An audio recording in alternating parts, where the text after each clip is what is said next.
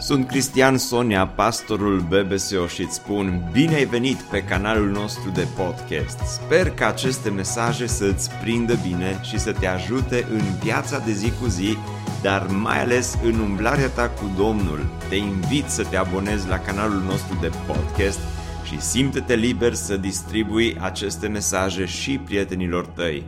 Îți doresc să ai parte de o audiție plăcută în continuare. Am început în urmă cu ceva timp să studiem cartea Estera. Pentru o vreme ca și aceasta și în această dimineață ne apropiem de final și ne uităm la ultimele capitole din cartea Estera. Până acum, până în punctul acesta, am fost într-o călătorie interesantă prin această carte istorică, dar cred că am învățat multe lecții practice, am învățat multe lecții interesante din această carte.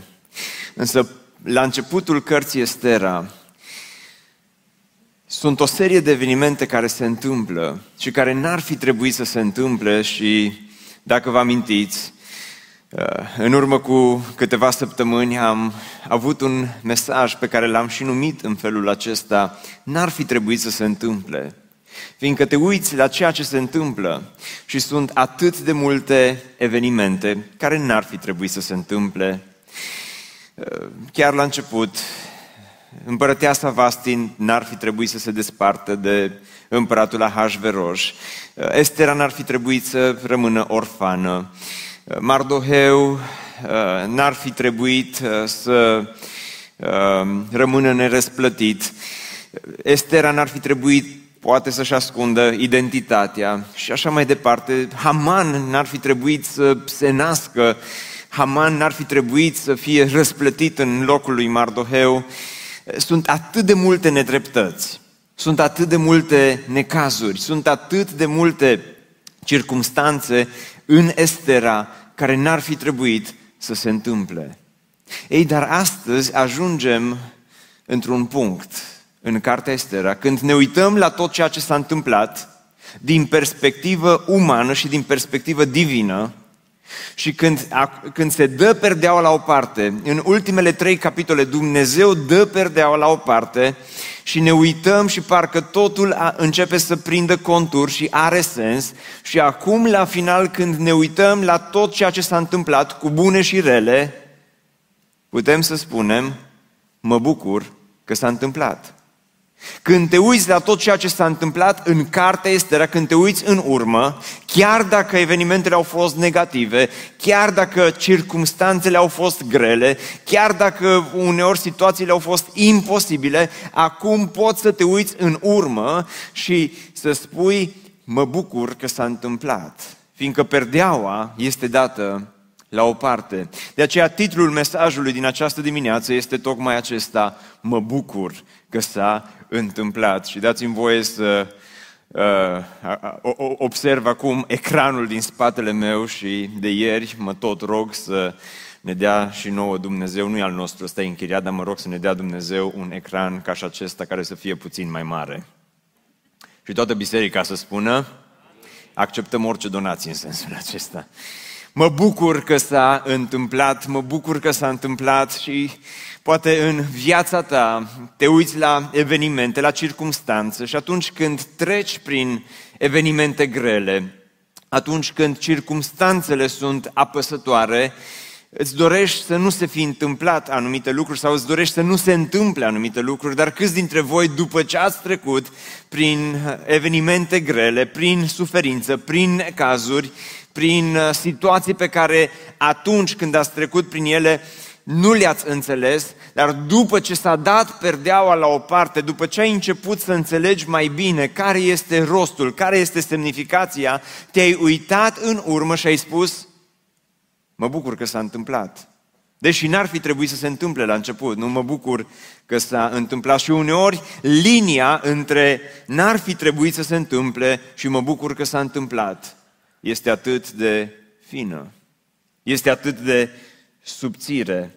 Însă, dacă învățăm ceva din cartea Estera, este următorul lucru. Atunci când te încrezi în Dumnezeu, atunci când te încrezi în suveranitatea și în providența lui Dumnezeu, înțelegi un lucru esențial și anume că Dumnezeu este Cel care își duce planurile la îndeplinire. Dumnezeu nu este menționat aici, însă Dumnezeu nu este absent din cartea Estera, pentru că peste tot vedem amprenta suveranității lui Dumnezeu, peste tot vedem amprenta providenței lui Dumnezeu. Și acum ajungem în capitolul 8, 9 și 10.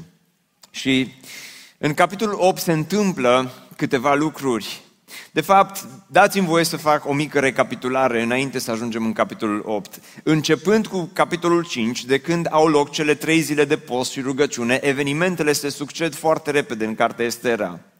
Dacă până în capitolul 5 evenimentele s-au întins pe o perioadă mai lungă, din capitolul 5 până în capitolul 8 trec doar două sau trei zile. Fiindcă în, în capitolul 5 Estera merge la împăratul la Ahasveros pentru prima dată, Ahasveros îi întinde sceptrul și ea își spune cererea, și anume cererea este ca împăratul împreună cu Haman să participe la o petrecere. Împăratul și Haman participă la prima petrecere organizată de Estera. La acea petrecere, împăratul o întreabă din nou, în aceeași zi o întreabă, care este cererea ta? Și Estera spune, cererea mea este să mai organizez și mâine o petrecere și împreună cu Haman să vii la petrecere. Împăratul acceptă, pleacă acasă și are o noapte albă, o noapte nedormită. În acea noapte, îl cinstește pe Mardoheu și Haman, care în aceeași noapte face spânzurătoarea pentru Mardoheu, ajunge dimineața la împărat, împăratul îl pune pe Haman să-l cinstească pe Mardoheu, a doua zi, Haman, deși nu mai are chef de petrecere, se duce la petrecere și suntem în capitolul 7 și uh, la această petrecere este descoperit ca fiind un vânzător, un trădător și în aceeași zi Haman este spânzurat pe spânzurătoarea pe care el o construise în acea noapte pentru Mardoheu. Și acum suntem în capitolul 8 unde spune că în aceeași zi deci totul se întâmplă foarte repede. Dumnezeu schimbă circumstanțele. Dumnezeu schimbă lucrurile foarte repede în cartea Estera. De la disperare la speranță, totul se întâmplă foarte repede. De la moarte la viață, totul se întâmplă foarte repede. De la imposibil la posibil, în două, trei zile, totul se schimbă, ceea ce poate fi încurajator pentru noi, fiindcă Dumnezeu te poate scoate din situații limită când crezi că nu mai există speranță, poate întoarce roata aceasta foarte repede. Și în capitolul 8, nu o să începem cu primele versete, dar Estera se duce la împăratul Ahasveros pentru că Haman este ucis, dar odată cu uciderea lui Haman nu este rezolvată problema uciderii evreilor. Pentru că Haman a dat o lege, un fel de ordonanța 13, dacă vreți. Și ordonanța 13 nu putea să fie Uh, pur și simplu anulată, să ne prefacem că nu a fost, era legea mezilor și a perșilor. Dacă vă amintiți și pe vremea lui Daniel, împăratul Dariu a dat o astfel de lege care nu putea fi anulată, de aceea, deși nu a vrut, l-a aruncat pe Daniel în groapa cu lei și acum uh, legea aceasta încă era în vigoare, evreii încă erau amenințați. Estera probabil că acum putea să scape, avea motive să scape, dar în punctul acesta Estera știe că misiunea ei nu s-a terminat. Mulți care predică din Estera se opresc în capitolul 7, dar ceea ce urmează în aceste capitole 8, 9 și 10 este Evanghelia din Estera. Pentru că, uitați-vă, ea s-a dus la împărat și vorbește din nou cu împăratul și spune, dacă împăratul crede că este bine și dacă am găsit bunăvoință înaintea lui, dacă sfatul acesta îi se pare potrivit împăratului, iar eu sunt plăcută în ochii lui, dragilor, este a treia sau a patra oară când într-un timp foarte scurt, Estera interacționează cu împăratul și până acum a fost o interacțiune perfectă. Și în punctul acesta Estera putea să spună, m-am și împrietenit cu ăsta care mi sos, nu mai e doar împărat, nu mai este doar soț, mi și prieten. Și acum Estera putea să se ducă și așa un pic mai, ei, honey, dragule, aș vrea să-ți spun o chestie. Uh, ai făcut multe pentru mine până acum și așa, o jumătate din împărăție, din împărăție mi-ai promis, dar aș vrea să spun acum așa, mai fă și tu o chestie, că mai poți face ceva, dar observați că și în punctul acesta în care Estera avea o oarecare siguranță dată de uh, întâlnirile anterioare, ea rămâne cu umilință, rămâne cu același respect rămâne cu reverență. Și vreau să fac aici o mică paranteză, că nu prea mi-am propus să vorbesc despre asta, dar fac o mică paranteză în punctul acesta să vă spun următorul lucru. Învățăm de la interacțiunea Esterei cu împăratul cum ar trebui să interacționăm noi cu împăratul nostru, cu Domnul nostru Isus Hristos. Pentru că Adevărul este că de multe ori parcă ne prea obișnuim cu Dumnezeu și după ce Dumnezeu îți face anumite favoruri, după ce îți acordă har, după ce Dumnezeu poate că îți răspunde la anumite rugăciuni, ai impresia că tu și Dumnezeu, mă, așa suntem. Suntem prieteni. Îi să vezi câte mi-au făcut și vine înaintea lui Dumnezeu uneori cu o uh, familiaritate din aceasta excesivă și crezi că Dumnezeu ți așa un fel de hover, un fel de prieten cu care te poți trage de șireturi, înaintea căruia poți să mergi oricum, dar dacă învățăm o lecție de la Estera de aici este că înaintea împăratului, înaintea lui Dumnezeu, întotdeauna trebuie să mergem cu umilință, cu respect și cu reverență. Amin. Și dacă există un pericol pentru biserica secolului 21, este pericolul acesta al de, de a pierde reverența, cinstea, onoarea pe care să-i o dăm lui Dumnezeu. Dragul meu, de fiecare dată când vine înaintea lui Dumnezeu, chiar dacă El este sfânt, chiar dacă El este, este sfânt, ți-a acordat harul său, favorul său, dar tu trebuie să vii înaintea lui Dumnezeu cu toată reverența, pentru că El este și prieten, dar este și un Dumnezeu sfânt, este și un Dumnezeu drept. Am încheiat paranteza. Și acum Estera vine înaintea lui Dumnezeu și spune, înaintea lui Dumnezeu, înaintea împăratului, care se credea Dumnezeu, să fie scris, să se anuleze scrisorile gândite de Haman. Deci ce trebuia să se întâmple? Era ordonanța 13, care era ordonanța lui Haman și nu putea fi anulată, dar ceea ce se putea face era să fie uh, anulată ordonanța aceasta de ordonanța 14, fiul lui Hamedat, Agagitul, pe care le-a scris ca să-i stârpească pe iudei din toate provinciile împăratului. Și ea continuă și spune, cum aș putea să văd eu nenorocirea care va veni peste poporul meu? Și cum aș putea să văd nimicirea neamului meu? Dragilor, cuvintele Esterei sunt cuvinte pline de foc, pline de pasiune. Se duce cu reverență înaintea împăratului, dar se duce ca și un lider adevărat și Estera știe în punctul acesta că mântuirea, salvarea nu este doar pentru ea. Un, într-un fel, Estera putea să stea liniștită să spună, eu m-am asigurat, m-am uh, protejat, să zic așa, de toată nenorocirea aceasta. Împăratul i-a arătat favor, i-a arătat bunăvoință. Probabil că n-ar fi ucis-o în punctul acesta și probabil că ar fi scăpat cu viață. Avea acum o casă mare pe care împăratul i-a făcut o cadou și Estera în punctul acesta ar fi putut să spună, ce contează ceilalți? Dar încă o lecție, ca și o paranteză, pe care o învățăm, multe paranteze în dimineața aceasta, pe care o învățăm de la Estera, este următoarea. Nu poți să rămâi nepăsător față de alții. Aș vrea să simți focul din cuvintele ei. Aș vrea să simți pasiunea din întrebările ei. Aș vrea ca Biserica Speranța să simtă în dimineața aceasta că inima ei bătea nu doar pentru ea însăși, nu doar pentru salvarea ei, nu doar pentru scăparea ei, nu doar pentru mântuirea ei, ci inima Esterei bătea pentru salvarea unui popor întreg. Și dacă mă rog ca Dumnezeu să facă ceva în generația aceasta, este să aprindă Dumnezeu în noi focul pentru misiune, pentru ca alții să fie salvați, pentru ca și alții să fie mântuiți, pentru ca țara aceasta, orașul acesta, pentru ca diaspora, pentru că oameni care nu urmăresc online în aceste momente să, să aibă parte de mântuirea lui Dumnezeu și pentru aceasta Ester a făcut totul și pentru aceasta, dragilor, noi suntem chemați să facem totul. Totul. Dacă învățăm o lecție importantă în dimineața aceasta de aici, este următoarea lecție. Că planul lui Dumnezeu nu va rămâne niciodată neîmplinit. Vedem aici în Estera că planul lui Dumnezeu nu va rămâne niciodată neîmplinit, pentru că uitați-vă la răspunsul împăratului.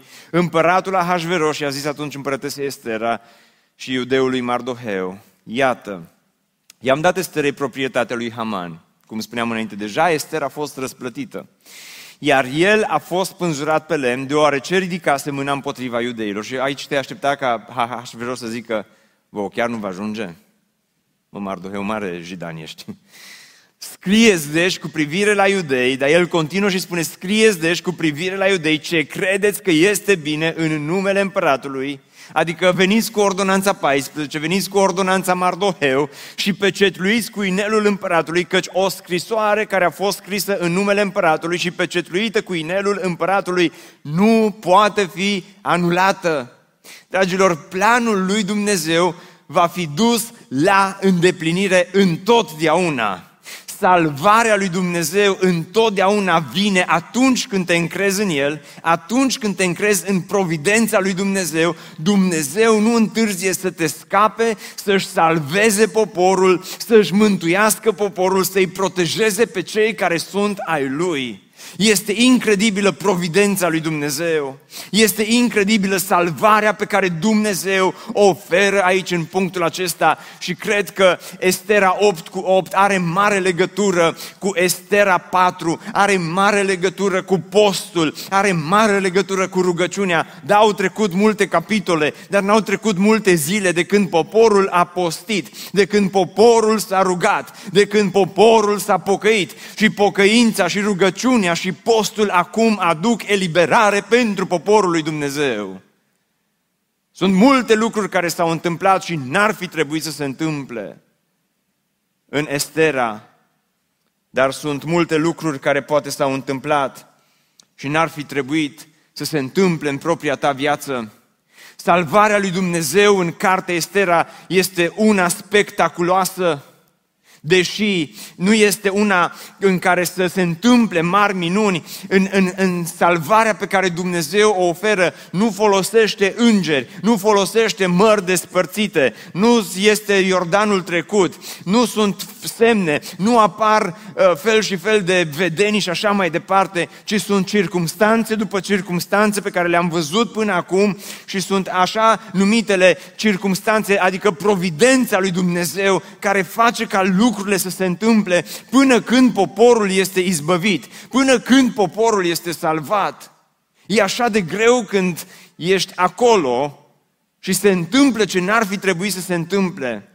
Pentru că atunci nu înțelegi. Când se întâmplă ce n-ar fi trebuit să se întâmple, îți pui întrebări, îi pui întrebări lui Dumnezeu. Mardoheu a fost la limită, viața lui era pe muchie de cuțit, îl despărțea o noapte de spânzurătoare și totuși Dumnezeu schimbă circumstanțele. Și totuși Dumnezeu învârte roata această istoriei într-un timp atât de scurt. Și vedeți, de multe ori noi ne-am dorit să avem parte doar de Estera 8 cu 8. Ne-am dorit doar izbăvirea. Ne-am, ne-am dorit tot, mă bucur că s-a întâmplat, dar nu există mă bucur că s-a întâmplat fără n-ar fi trebuit să se întâmple. Nu există salvare fără pericol. Nu există cunună fără luptă. Nu există izbăvire fără ca să existe înainte uh, această suferință. De aceea astăzi, poate că în aceste momente ești prezent aici împreună cu noi și viața ta este formată dintr-un șir neîntrerupt de circumstanțe, de n-ar fi trebuit să se întâmple. Și se tot întâmplă ce n-ar fi trebuit să se întâmple. Între programe cineva a venit și mi-a spus că prieteni dragi, soț, soție, săptămâna trecută au murit într-un accident. N-ar fi trebuit să se întâmple așa ceva.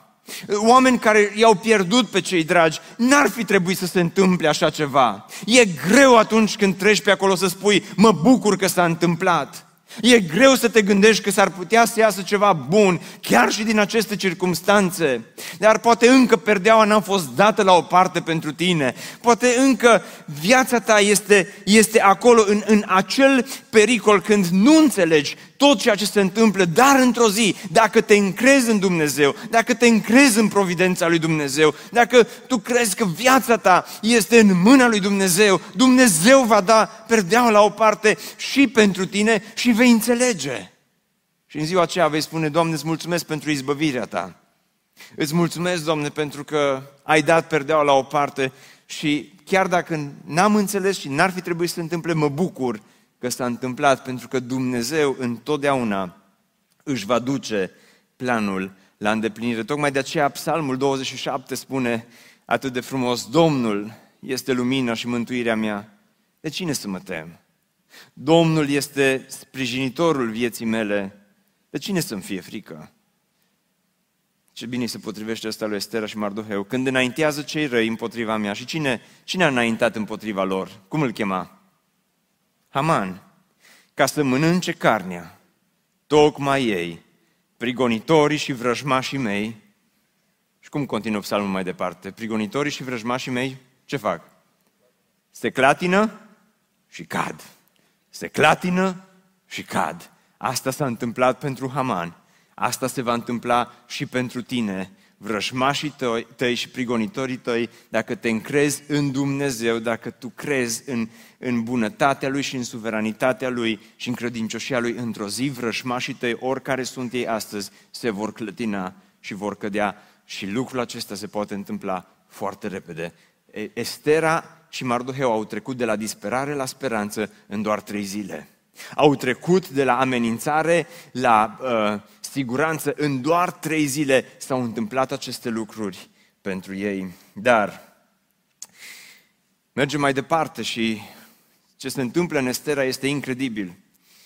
Fiindcă acum Mardoheu trebuie să scrie o nouă lege și modul în care o scrie ridică semne de întrebare și când citești aceste capitole, îți pui tot felul de întrebări, fiindcă pe lângă salvarea și izbăvirea lui Dumnezeu, există și un mic război civil în ultimele trei capitole și cred că de asta mulți alegem să nu predicăm din ele. Și eu mi-am pus semne de întrebare să predic sau să nu predic de aici, să mă prefac că astea trei capitole există, dar Domnul să-i binecuvinteze pe toți care au fost parte din aceste trei capitole și să mergem mai departe, sau să ne uităm la ceea ce se întâmplă. Și am ales a doua variantă, deși este mai grea. Așa că rămâneți cu mine, pentru că mai există o lecție importantă pe care o învățăm astăzi și are legătură cu Psalmul 27, este clatină și cad, și anume, oamenii răi nu vor rămâne nepedepsiți planul lui Dumnezeu nu va rămâne neîndeplinit, dar oamenii răi, omul rău nu va rămâne nepedepsit. Și uitați-vă ce se întâmplă. Mardoheu se pune să scrie următoarea lege. Și în uh, versetul 11 spune, prin aceste scrisori, împăratul dădea voie iudeilor ori în care cetate ar fi fost, să se adune, să-și apere viața, să nimicească, să omoare și să piardă, împreună cu pruncii și femeile lor, pe toți aceia din popor și din fiecare ținut care ar lua armele, să-i lovească și să le prădeze averile. Hmm. Și aici ceea ce face Mardoheu, a fost ideea lui Mardoheu asta, sună într-un fel a răzbunare ai, ai avea impresia că Mardoheu pur și simplu vrea să se răzbune, mai ales că în capitolul 9, uitați-vă ce se întâmplă, un mic război civil. Vă citesc doar o parte din el. Iudeii au lovit cu teișul sabiei pe toți dușmanii lor. Sună asta răzbunare sau nu? Sunteți cu mine? Da? Sună răzbunare. Da, sună răzbunare. I-au înjunghiat, i-au nimicit și le-au făcut ce au vrut celor ce urau. În capitala Susa, iudeii au ucis și au nimicit 500 de oameni, precum și pe Parșandata, Dalfon, dacă aștepți un copil și nu știi ce nume să pui, fii atent la predică în dimineața aceasta.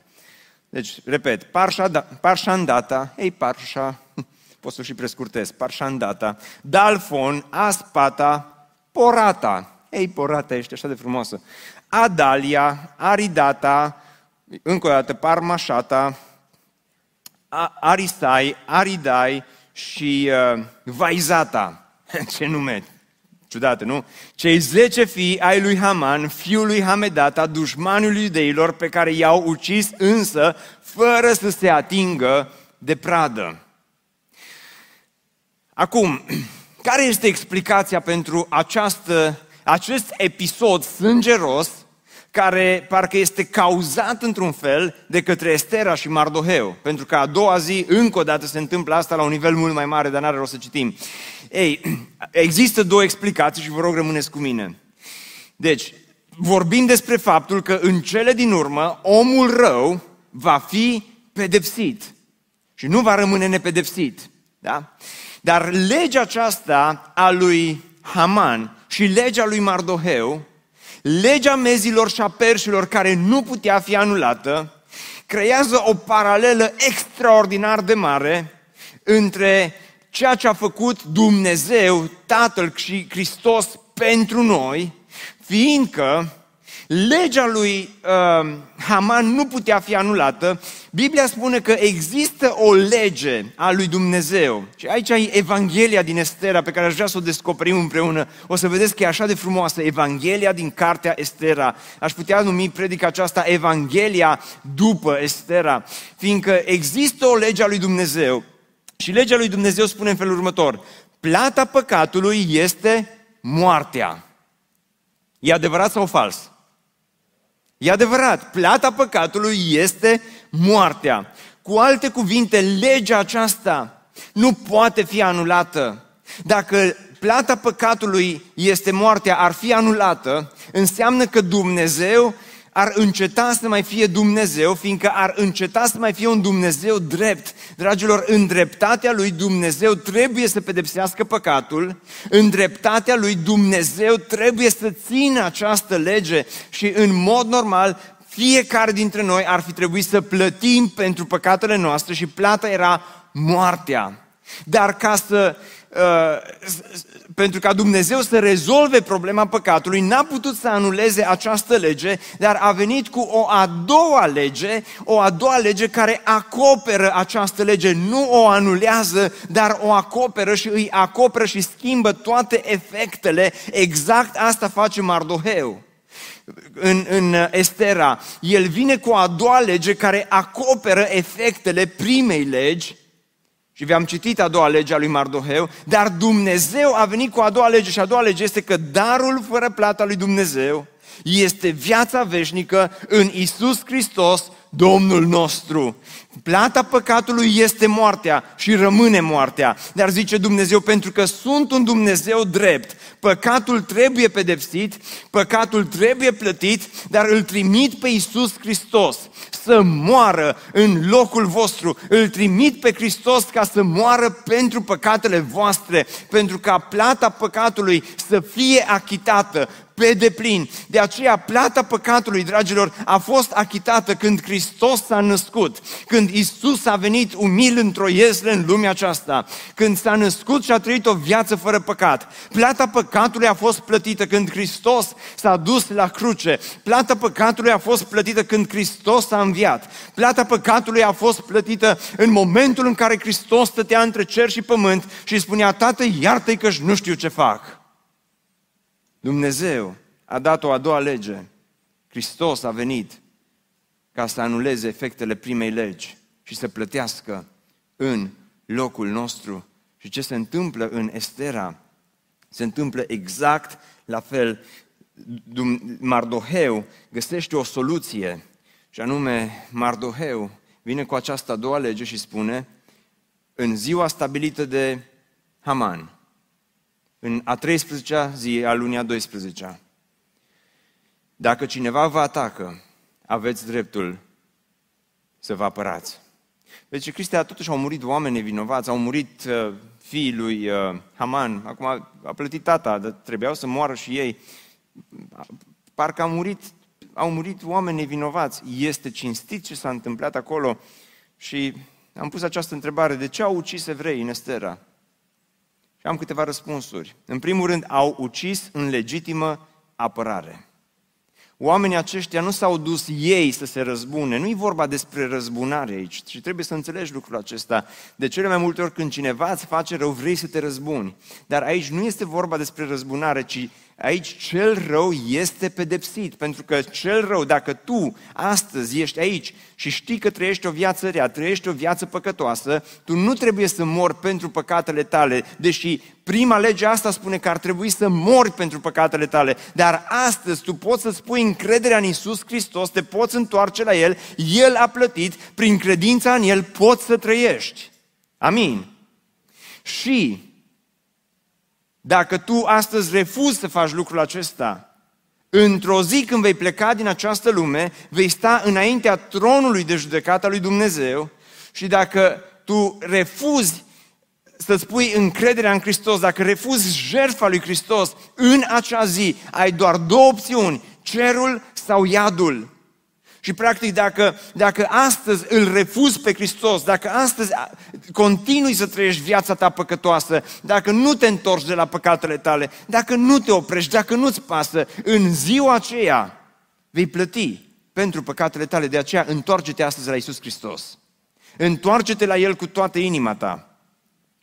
Însă, ei au ucis în legitimă apărare. Nu ei au cauzat această revoltă, nu evreii s-au dus la război, ci oameni care încă țineau de legea lui Haman și au venit împotriva lor, evreii s-au apărat. În al doilea rând, deși puteau să ucidă, legea dădea dreptul de a ucide femei și copii, totuși Biblia nu ne indică faptul că ar fi făcut lucrul acesta. Și în al treilea rând, nu au luat, spune specifică, nu au luat pradă de război. Asta ne arată faptul că oamenii aceștia nu s-au dus ei la luptă ca să cucerească, să cucerească teritorii, să cucerească lucruri. Deci, mă, mare lucru. Gândiți-vă puțin împreună cu mine. Nu știu câți dintre cei care sunteți aici ați fost vreodată într-un război. Sper că nimeni. Însă, ascultă-mă cu atenție. Imaginează-ți că te duci la război și te duci împotriva lui Haman și ai făcut felul și ai ajuns la el acasă. Și la un moment dat intri și vezi seiful la mare și iei uh, un uh, din ăla cu care se taie, cum iei flexul și începi să-i tai seiful. Și spui ochelarii și ești acolo cu flexul și cu aparatul de sudură și tai seiful și se deschide seiful și din seiful la mare vezi că vezi o grămadă de bani. Câți dintre voi ați fi zis, eh, 20 de milioane de euro, nu-mi trebuie nimic de aici, fia lui. Câți dintre voi v-ați fi abținut? Câți dintre voi ați fi zis, nu pune mâna pe nimic, nu luăm nimic din ceea lui Haman, nu, nu iau valiza aceea cu bani să o duc împreună cu mine.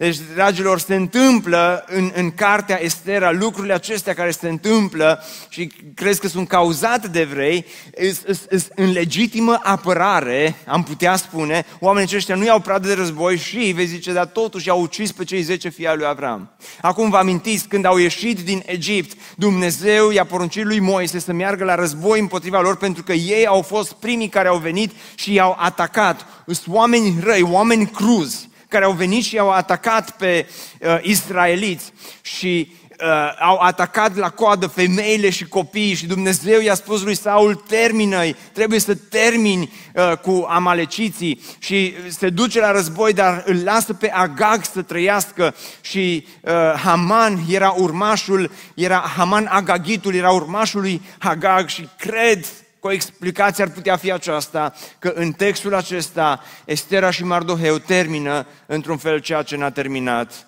Saul. Dar indiferent care ar fi explicațiile, un lucru este cert, plata păcatului este moartea.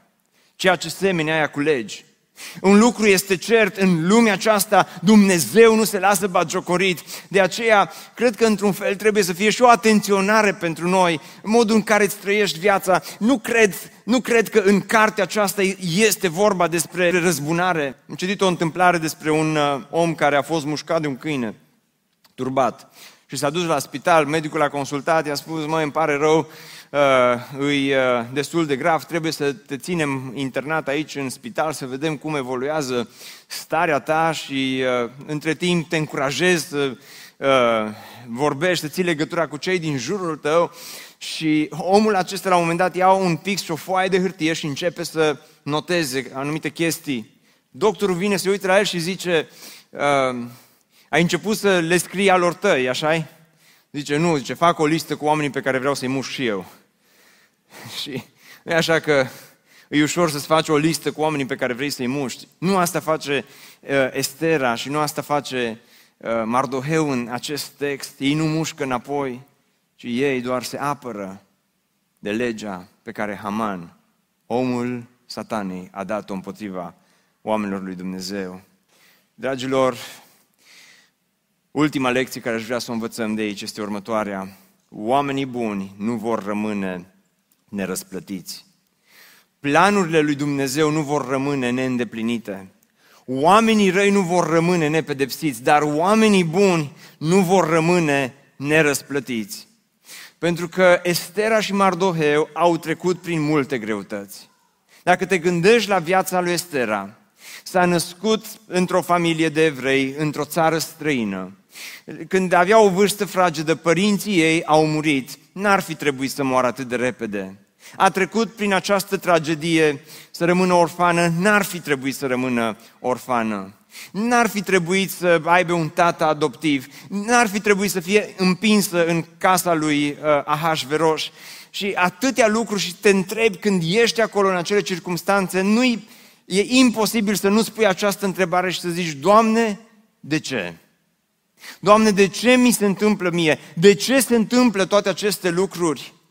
Dar ceea ce învățăm la final în cartea Estera este următorul lucru.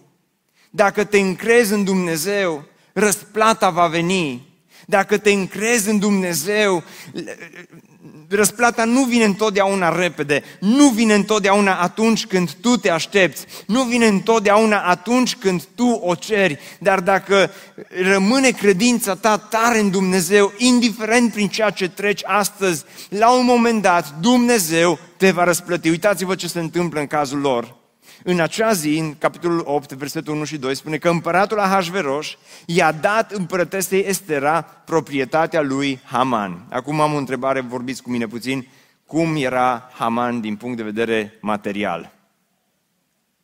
Stătea bine?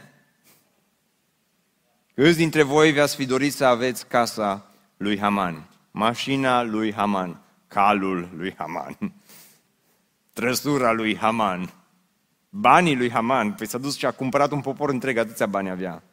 Vă amintiți că la un moment dat împăratul Ahasveros îi spune Esterei, de fapt îi spune de mai multe ori, împărăteasă Estera, cerem orice, chiar și jumătate din împărăție și ce-o voi da. Se pare că i-a dat-o. Că Haman ăsta, cred că se apropia de jumătate din împărăție cu cât avea. Da? O lecție importantă pe care o învățăm în dimineața aceasta, o lecție pentru bărbați de data aceasta la finalul cărții Estera, dacă i-ai făcut nevestei tale o promisiune și n-ai dus-o la îndeplinire, poate că astăzi este vremea potrivită să o duci la îndeplinire. Dacă i-ai promis și jumătate din împărăție și încă nu i-ai dat-o, Domnul să te ajute la aceasta cu ocazia acestor sărbători, când oricum este perioada cadourilor. Și în loc să râdeți, ar fi trebuit să spuneți amin toate femeile din casa Domnului.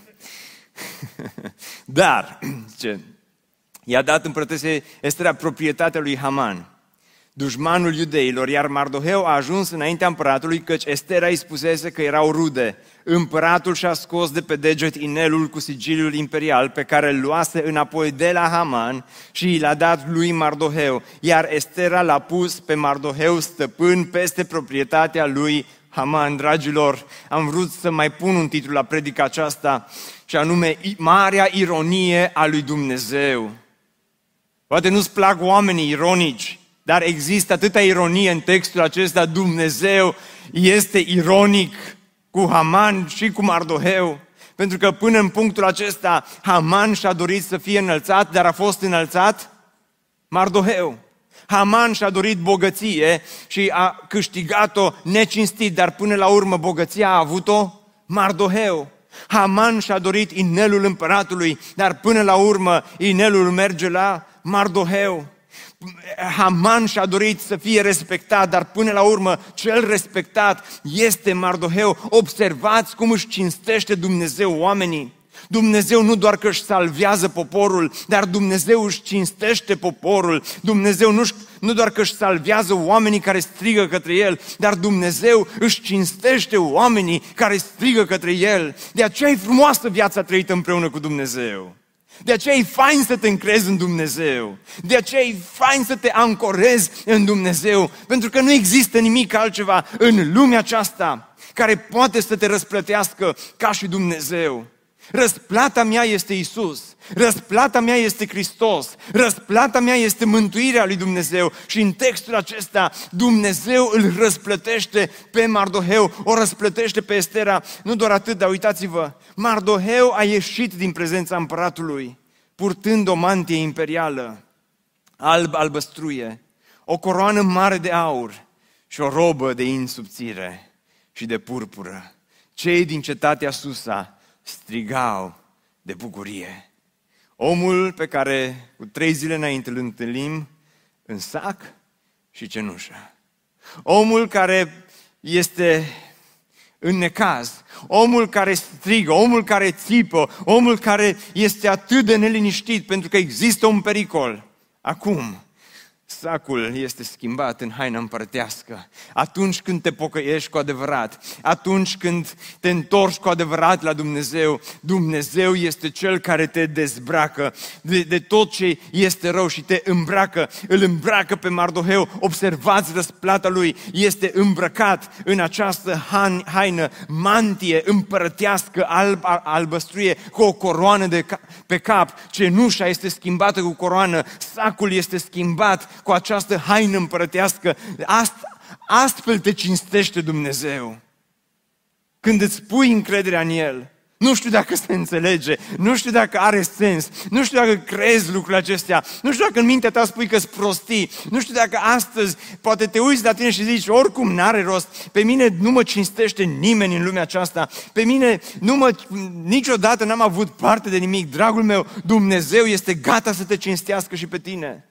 Și mai mult decât atât, în capitolul 10 spune că iudeul Mardoheu era al doilea în rang după împăratul Ahasveros. Stop.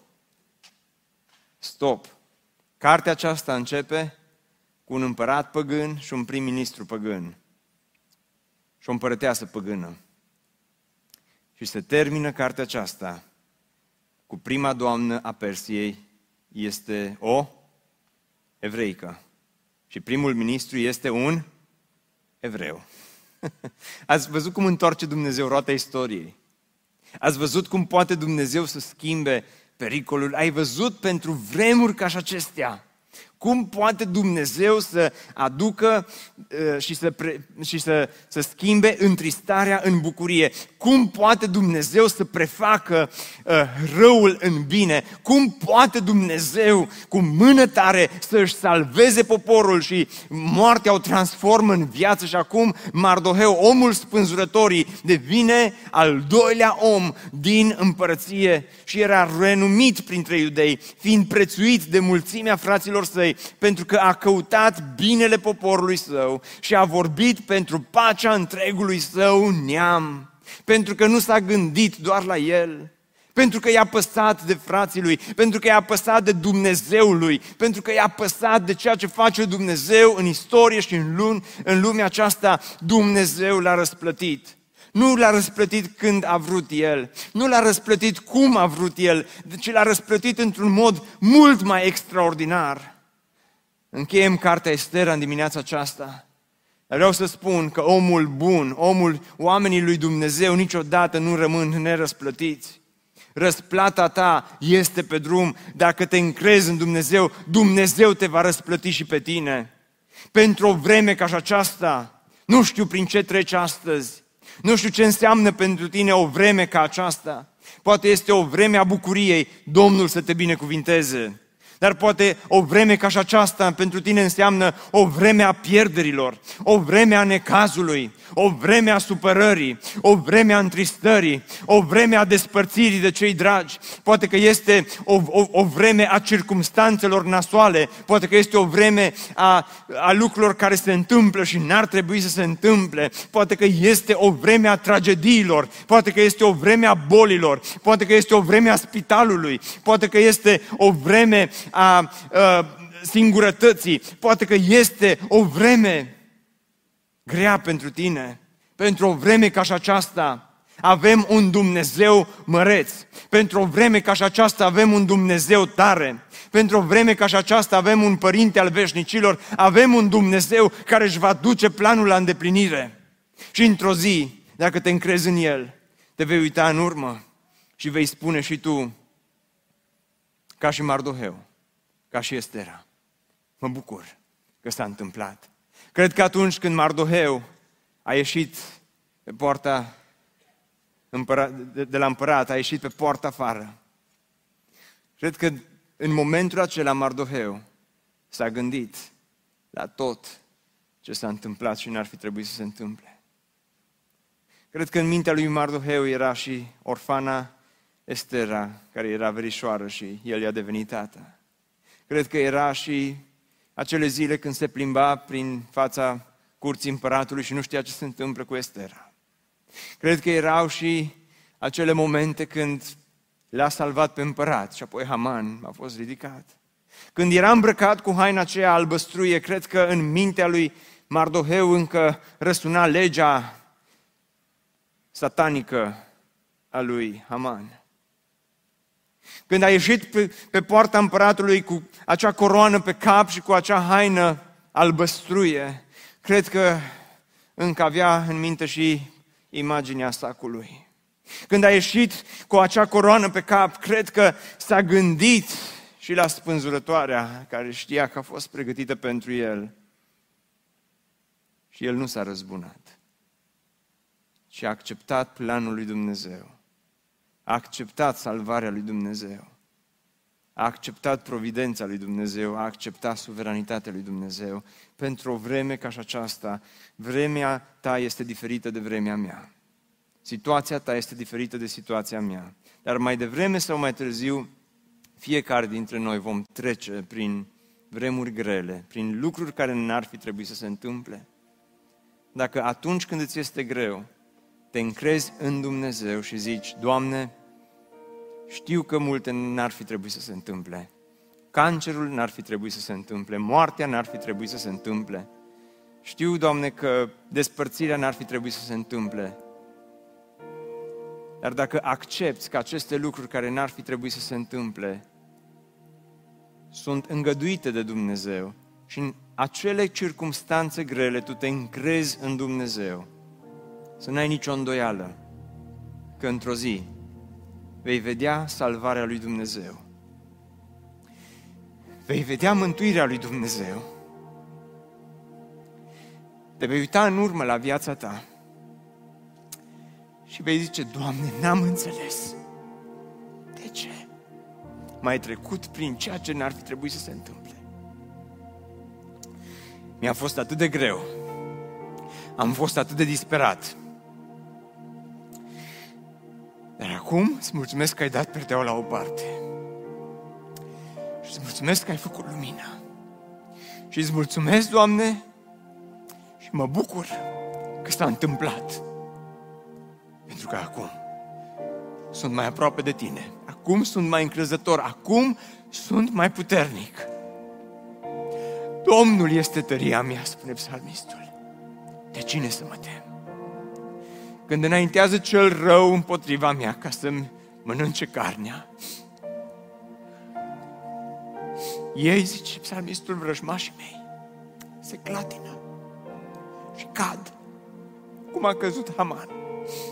În același fel, vrăjmașii tăi vor cădea într-o zi, să n-ai nicio îndoială.